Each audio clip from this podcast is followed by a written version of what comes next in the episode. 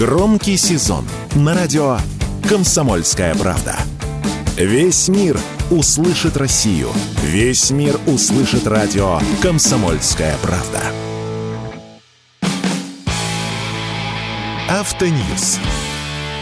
Совместный проект радио КП. Издательского дома «За рулем».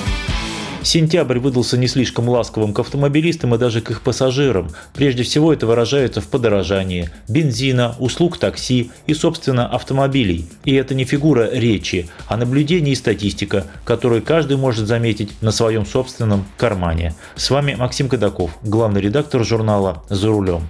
О том, что такси осенью неминуемо подорожает, я говорил вам еще летом. Ну, все к тому шло. К этому вел и новый закон о такси, который закрутил гайки и по отношению к таксопаркам, и по отношению к водителям, да и к автомобилям тоже.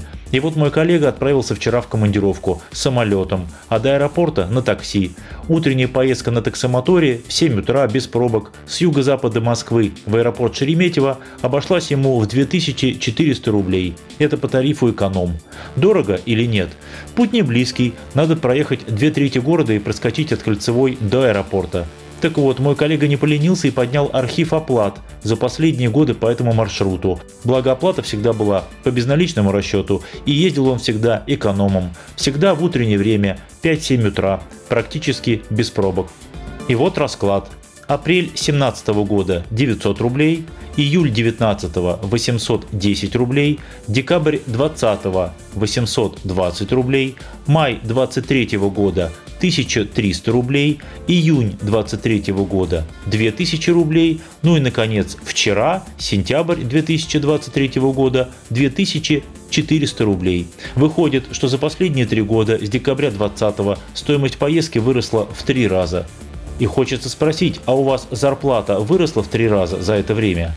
Таксисты сейчас скажут, что у них зарплата тоже не выросла втрое, но подорожало все остальное – обслуживание, запчасти, да и сами автомобили.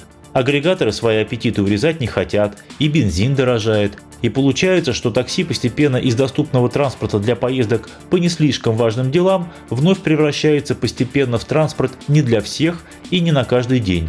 Как написал в моем телеграм-канале один недовольный таксист, нет денег, езжайте общественным транспортом. И три восклицательных знака. Не поспоришь, но если все нынешние клиенты такси пересядут на автобусы, на ком ты, дружок, зарабатывать будешь? Три вопросительных знака. С бензином и с дистопливом отдельная история. Это наша карма, наш крест.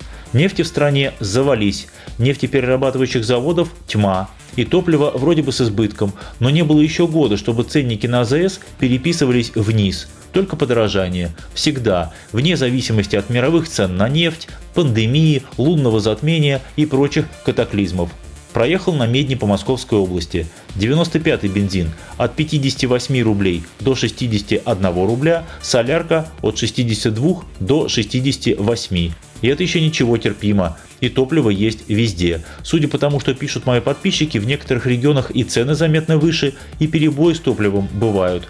Хотя, справедливости ради, есть регионы, где цены чуть ниже, чем в Москве. Причем выявить какую-либо географическую или прочую зависимость, например, от расположения НПЗ и ростом цен, мне не удалось. Такое впечатление, что где как складывается, так оно и складывается. Аналитики успокаивают. Говорят, в октябре рост цен прекратится, а следующего роста цен на топливо можно ожидать только в марте. Хм, а когда же ожидать следующего снижения цен? Непонятно.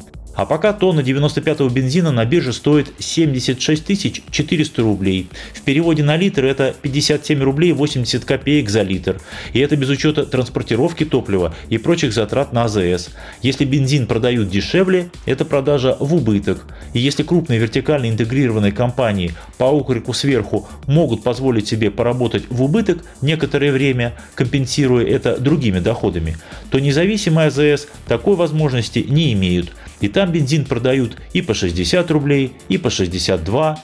Полагаю, в течение двух-трех недель мы заметных изменений не увидим, просто потому что купленное оптом топливо едет до АЗС 3-4 недели, поэтому и в середине октября цены будут примерно такими же, как и в сентябре. Я думаю, что и в декабре картина принципиально не изменится. Правительство предлагает два варианта стабилизации цен на топливо. Первый – повышение экспортной пошлины. Второй – полный запрет на экспорт. Есть и более радикальные предложения, например, установить предельные цены на топливо, потолок, например, с 1 января 2024 года. Могут ли подобные решения обуздать цены? Да, могут. Но все эти меры не системные, то есть через какое-то время может стать и по-другому. Я полагаю, что нам нужны именно системные, долговременные меры – высокие экспортные пошлины и понижение акцизов на бензин и дистопливо, чтобы в стране вновь возник высококонкурентный низкоакцизный рынок автомобильного топлива. Либо через какое-то время мы не только на такси, но и на своих собственных автомобилях перестанем ездить. С вами был Максим Кадаков, главный редактор журнала «За рулем». Автоньюз. Совместный проект радио КП. Издательского дома «За рулем».